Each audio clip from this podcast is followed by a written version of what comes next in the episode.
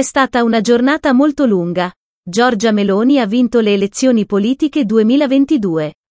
Lo speciale di Francesco Certo.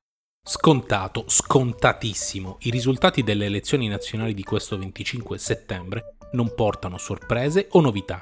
Tutto come previsto dal trionfo di Fratelli d'Italia e soprattutto Giorgia Meloni alla catastrofe della coalizione di centrosinistra, fino al galleggiamento di Renzi e Calenda, passando per un Conte in grado di mantenere il Movimento 5 Stelle in alto. Anche i tracolli erano ampiamente prevedibili, in primis perché la matematica non è un'opinione e il bacino elettorale resta sempre quello.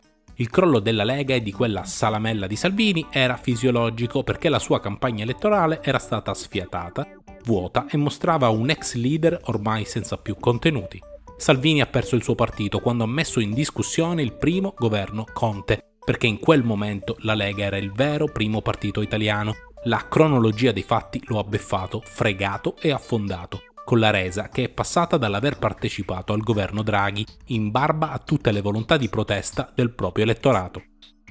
Il contrario di quanto fatto da Fratelli d'Italia. La parola d'ordine è coerenza, un programma che resta più che discutibile nei temi, che non prevede sfumature, che piace al proprio bacino e che Meloni porta avanti con orgoglio. Coerente, come quando disse che non avrebbe fatto il governo con chiunque, e infatti è rimasta all'opposizione, la crescita di Meloni è clamorosa, 1,2 nel 2013, 4% nel 2018 e adesso primo partito con oltre il 26% dei consensi. I numeri sono numeri, dicono delle verità e vanno rispettati. Giorgia, come la chiamano i suoi elettori che l'hanno adottata come un simbolo familiare, ha messo in piedi una forza travolgente e manifestato un'opposizione netta. Gli italiani sono fatti così, quindi chi sta dall'altra parte è sempre il più figo. Per lei adesso viene il bello perché dovrà governare gestendo i capricci della coalizione e le volontà della pancia del suo elettorato. La vittoria di Giorgia è stata servita su un piatto d'argento da tutto il paese. La campagna basata sul ritorno del fascismo o sul votare il meno peggio è, probabilmente, la cosa più stupida che la politica italiana ricordi. E nella politica italiana c'è Salvini argomenti vuoti che non hanno attecchito su nessun bacino elettorale. La vacuità del programma di Lette del PD, il vero sconfitto pur avendo mantenuto le percentuali di quattro anni fa, è insopportabile.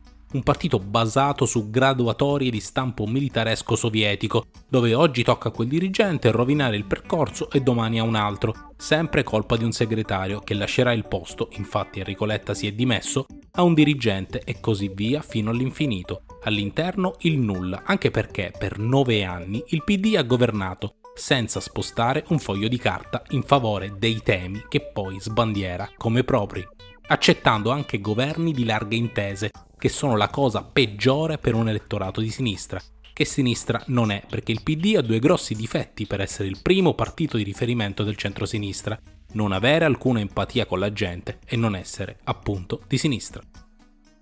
La questione PD e Letta meriterebbe una seduta psicanalitica a parte, perché è palese che non sapranno rifare il centro-sinistra, ma solo vivacchiare. Perdere e stare all'opposizione di un governo mai così di destra dovrebbe esaltare la sinistra, perché nell'andare contro nasce una vera rivoluzione. Ma a loro piace solo chiacchierare.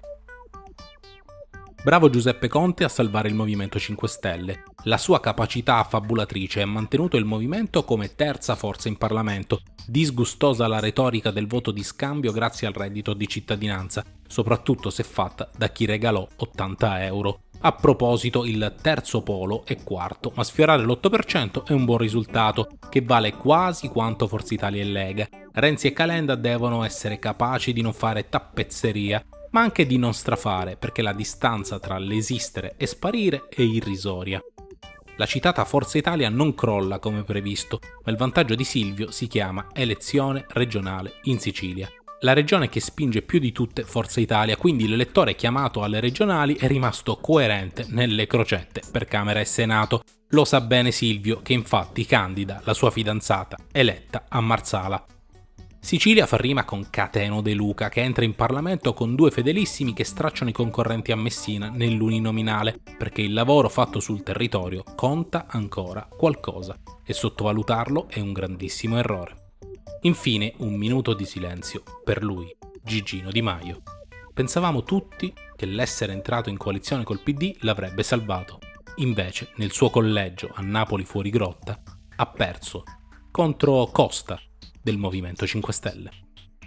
Oh, Giorgia Meloni ha stravinto perché il suo partito vale più di quelli presenti in coalizione, perché ha distrutto Salvini ed eroso voti alla Lega, archiviato Berlusconi e umiliato Letta in leadership, perché sul tema del populismo non c'è grillismo che tenga, perché è nazionalista, ma poi figurati se si metterà davvero contro l'Europa, perché di diritti negati o da negare si parla in campagna elettorale, ma per i prossimi 5 anni non saranno mai un argomento, perché alla sinistra piace spingere sul clima di paura, ma solo perché non hanno argomenti reali. Purtroppo. Perché non piace, ma ha stravinto, come quando Silvio non lo votava nessuno, ma vinceva sempre lui. Se Giorgia Meloni sarà un pericolo per questo paese, lo dirà la storia, ma intanto l'Italia ha scelto lei e non perché sia una revisionista del fascismo. Insistere su questo tema sarà la pietra tombale degli avversari di Giorgia Meloni sempre se lo capiranno.